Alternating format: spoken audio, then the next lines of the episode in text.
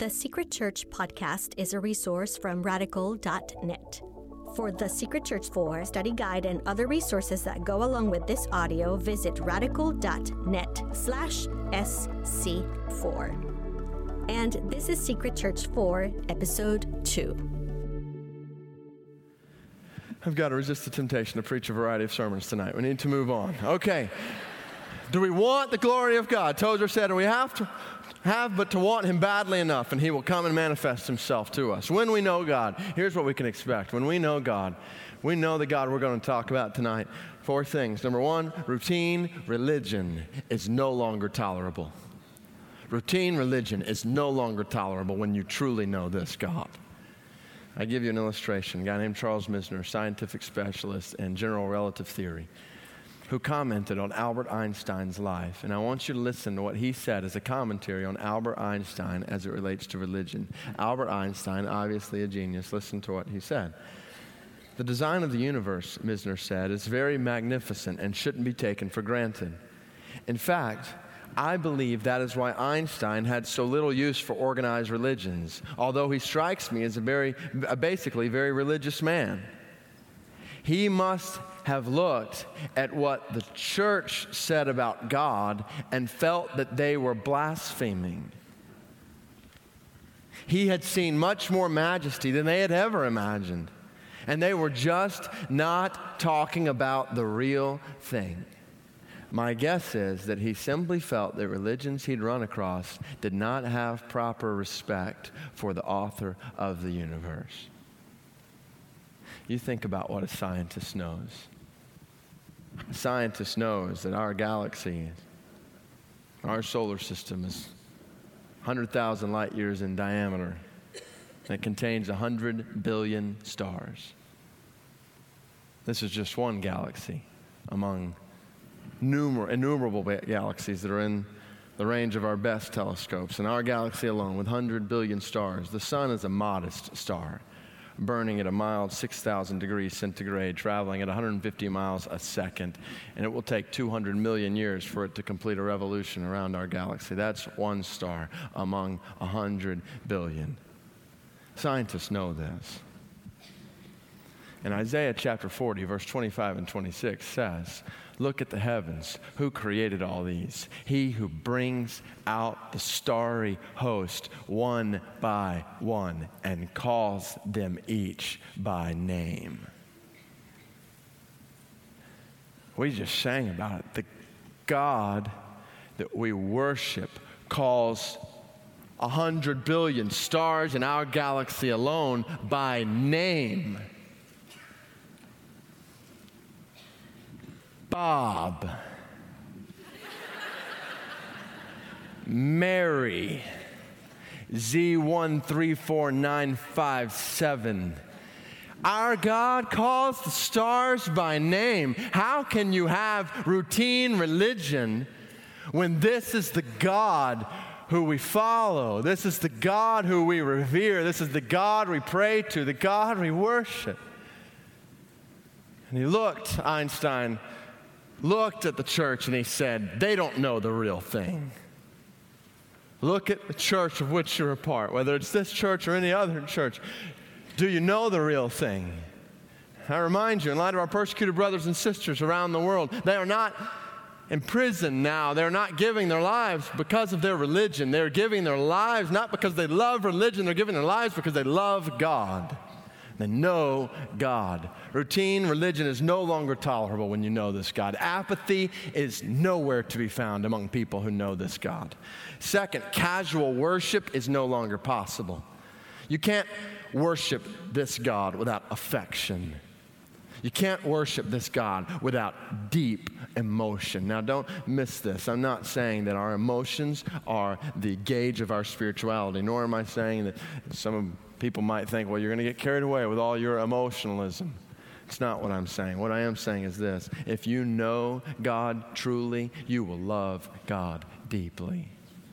How can you know this God and not feel for this God?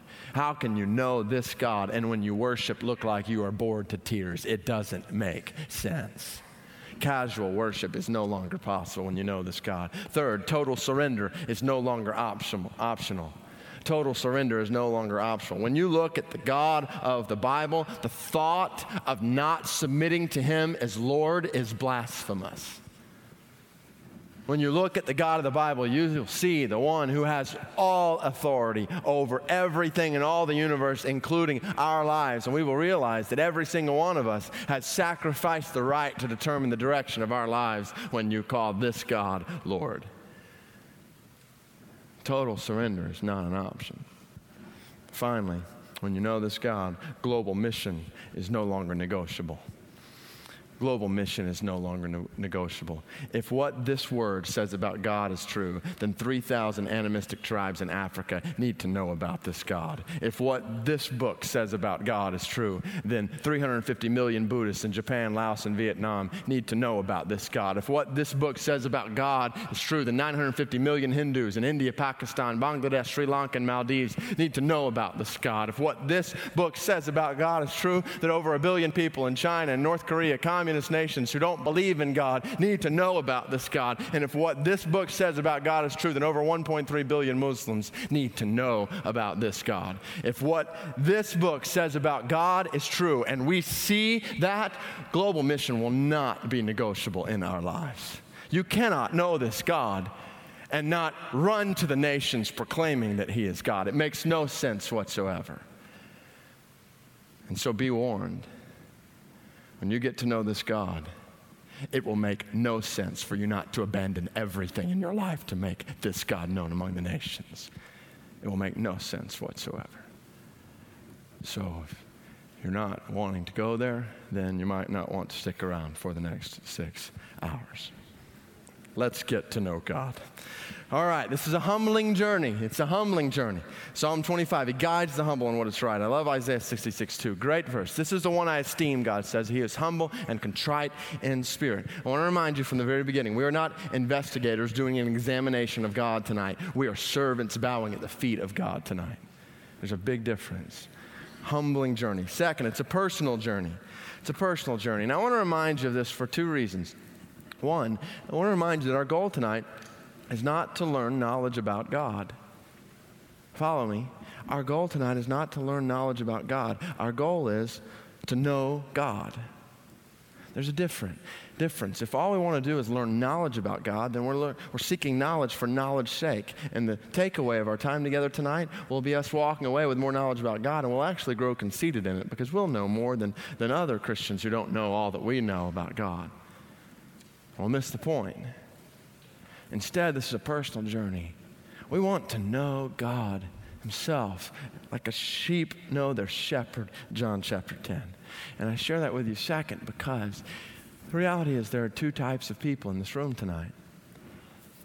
There are some people who know this God through faith in Christ, who have trusted in this God to save them from their sins through the gospel, been reconciled to this God. And there are some people in this room tonight who have not come to that point yet, where you know this God by faith in Christ is the only one who can reconcile you to this God. And I mention that because I'm praying for both of these groups. I'm praying for those of us in this room tonight who do know this God through faith. I'm praying that God would deepen your intimacy with Him over the next few hours we have together. And for those of us who are in this group, I'm praying that the end goal of tonight for you would not be to walk away knowing more about what the Bible says about God. I'm praying that you would walk away tonight and for the first time you would not know facts about God, but you might know God in all of his beauty and his glory. So, remind you, this is a personal journey. It's an intellect, intellectual journey. We're going to go through a lot of facts, a lot of truths, and to be honest, a lot of heady stuff. This is a it's, it's, a mouthful tonight, but it's also a mindful. It is it's heavy, and I want you to realize that some of the, the truths, things we're going to talk about, issues we're going to talk about, there's actually even debate over some of these things among evangelical Bible believing Christian scholars. There's just differences of opinion on, on different things. Not about things that are core to the foundations of, of what Christianity is, but definitely different opinions. And I need you to know from the very beginning of our time together tonight that, that I have holes in my theology. You need to know this. There are some areas of my theology that are wrong. The only problem is, I, I don't know which ones they are. And, and so uh, you just need to realize that tonight, okay? I want to be upfront and honest with you. Uh, uh, we, we all have, including myself, finite minds, and we're contemplating an infinite God. And I believe the Bible reveals some very core, non negotiable things. At the same time, there are some things that are certainly open to discussion, even among Bible believing, Christ trusting followers of Him. And so uh, just kind of keep, keep that in mind. All right, intellectual journey, it's an emotional journey. We've talked about this. When the Bible talks about knowing God, this word, just to know God, it's, it's, it's an interesting study. You go throughout Scripture and you see, especially in the Old Testament, this word knowing is not just a head knowledge, it's talking about an intimacy. All throughout the Old Testament, you see it talking about, well, you see it talking about how husbands know their wives, and that's that's not just knowing their name, if you get my drift. There's something a little deeper there that husbands and wives, anyway, we won't go there. But uh, uh, just want to kind of add something in for those of you who are on a date night tonight, husbands and wives. So, anyway, a little romance for uh, uh, our secret church study. And then, and then you, get to, you get to Amos, you get to Hosea, you see God speaking about how he knows his people, and it's translated some rich ways. Uh, it's translated, I've, I've chosen you, translated you, I've, I've cared for you. The beauty beauty of it is this is a, a very emotional picture, knowing God. A practical journey next. What we need to realize is knowledge of God produces obedience. Knowledge of God produces obedience and obedience to God produces knowledge. They go together. You see 2 Peter 1, John 7, John 8 is another example of this, John 8, 31 through 36. This is like a circular, rela- circular relationship between knowledge and obedience. The more you know God, the more you obey God. The more you obey God, the more you know God. They go together. It makes no sense for us to talk about knowing God for six hours tonight and then tomorrow disobey God with our lives. We've disconnected the whole picture obedience and knowledge go together. You say, well, that sounds kind of works based. No, it's all grace based. We know God by His grace, we obey God by His grace. It's all undergirded by grace. But if you want to know God, then obey God. And if you want to obey God, then you must know God. They go together. So it's very, very, very practical. Next, it's a thrilling journey. This is what we were created for. This is life. Ladies and gentlemen, you don't have to know a lot of things to make a big impact in this world. You don't have to be the smartest person. You don't have to be the most intellectual person. You don't have to be the most athletic person. You don't have to be the richest person to make a big impact in this world. I'm convinced in order to have a big impact in this world, you need to know one thing. Be willing to live for that one thing and die for that one thing if necessary. And it's Paul in Philippians chapter 3, verse 10. I want to know Christ. This is my life. It's what I live for. It's a thrilling journey. What higher, more exalted, more compelling goal is there in this life that we could live for than to know this God? Everything pales in comparison. And it's a deep journey. Here's where we're going to go. We're going to look at the names of God, the attributes of God. We're going to split those up into His greatness and His goodness. And then we're going to close out the evenings, evening with the mysteries of God.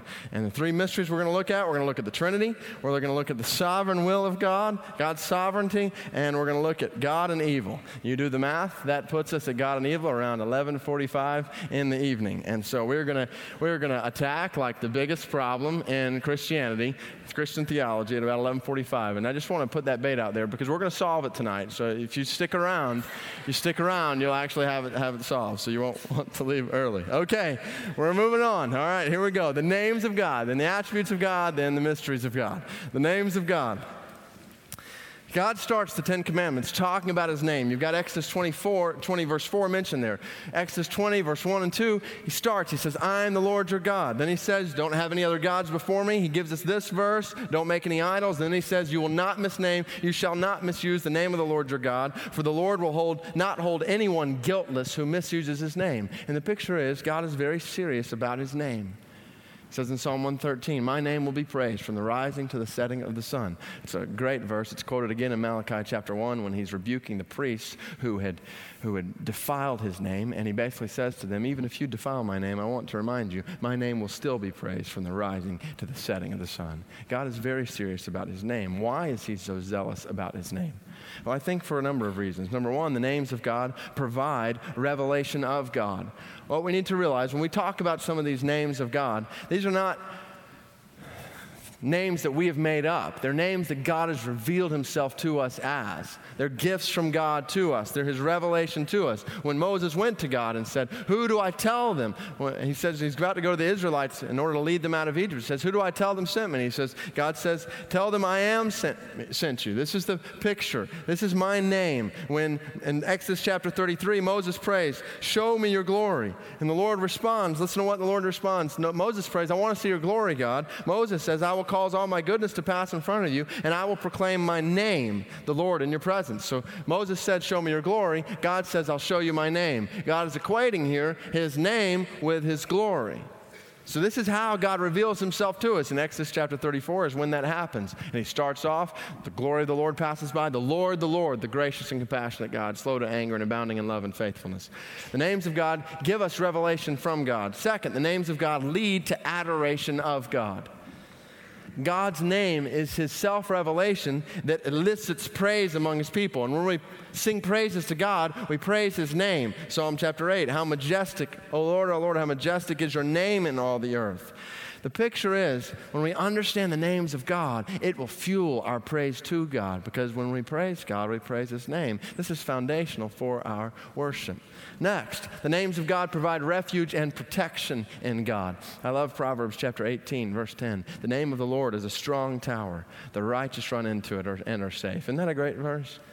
The more you understand the name of God, the more you will find a shield and refuge and strength and protection. And when life is not going like it was supposed to and the storm clouds are surrounding you, you find protection in what? You find protection in His name. The names of God next symbolize the location of God's glory among His people. When God talks about the tabernacle and the temple in the Old Testament, He talks about the place that will, that will bear His name. Listen to what He says in Deuteronomy 12. You are to seek the place the Lord your God will choose from among you, from among all your tribes to put his name there for his dwelling. 1 Kings chapter 9. The Lord said to him, I've heard the prayer and plea you've made before me. I have consecrated this temple which you have built by putting my name there forever. So God, God's name shows his identification with or his, this location of where his glory dwells. Again, we're seeing his name and his glory going together. Now, here's the beauty why we need to see that in the Old Testament. Because when you get to the New Testament, you don't have a tabernacle or a temple. Instead, what's the temple? The temple of the Spirit of God, the place where God dwells. Our bodies are the temple of the Holy Spirit, which leads to this next truth. The names of God demonstrate our identification with God. You are the temple, you are the place. Let this soak in. You are the place where the name of God dwells. What an amazing thought. We bear his name. Your life bears the name of Almighty God. Let that soak in. This causes great humility. When we're baptized, we're baptized into his what? We're baptized into his name, baptizing them in the name of the Father and of the Son and of the Holy Spirit. Identification with the Father, the Son, and the Holy Spirit. We're identified with God. Ladies and gentlemen, we bear the name of God, which is why in Ezekiel chapter 36, he says, I'm going to show the holiness of my great name through you. God shows his name off to the world through our lives. This is huge. We bear his name, we are baptized into his name. You get to Uh, well, you got it here in Psalm 54, and then you get to the book of Acts. The name of God is power for our salvation. Save me, O God, by your name. Salvation is found in no one else, no other name under heaven given to men by which we can be saved. We're saved. It's the power of God for salvation, but not just the power of God for our salvation. The name of God is authority for our mission. Authority for our mission. Now, I want to show you this. Look with me. You turn with me to Acts chapter 2. You got to see this. This is worth taking the time to just come aside for a second. Acts chapter 2, we'll look at verse 38. What's going on here is when the Holy Spirit came down at Pentecost, and Peter stands up and he preaches the first Christian sermon. And he's, he's preaching. He gets to the end, and everyone's convicted. And they say, Brothers, what shall we do? And this is how he responds. Listen to verse 38. Brothers, what shall we do?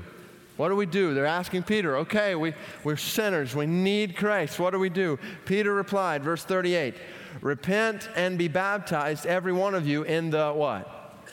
In the name of Jesus Christ for the forgiveness of your sins. Now, I want to show you how this is a theme that dominates, especially the next few chapters, but uh, all throughout the book of Acts. Go over to chapter 3.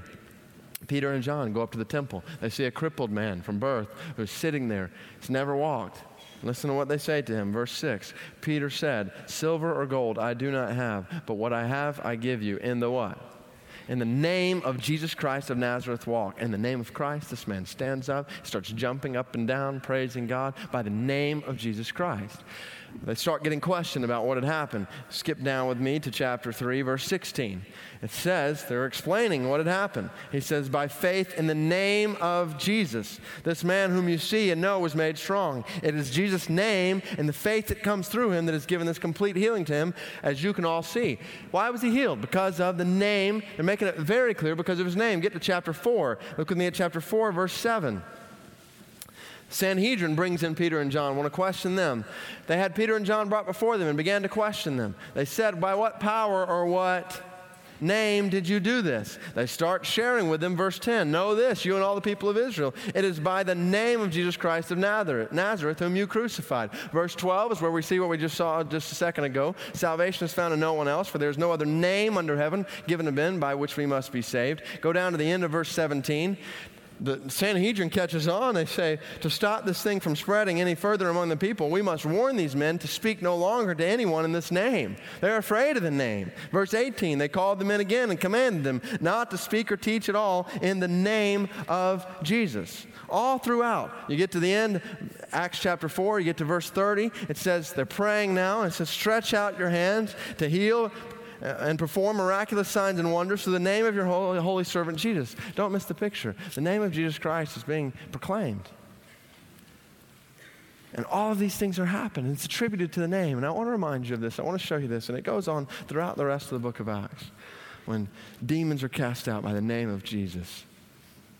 And when when people are risking their lives for the name of Jesus, I want to remind you that 2,000 years ago, there was a name that, when it was proclaimed, called the lame, caused the lame to walk. And when it was proclaimed, it caused the blind to see. And when it was proclaimed, it caused countless multitudes to come to faith in Christ. When it was proclaimed, people were risking their life for it. When the name of Jesus was proclaimed 2,000 years ago, amazing things were happening. And I want to remind you, the name is still good today it's still good today. The question is not, is the name still good? The question is, do the people of God have confidence in his name?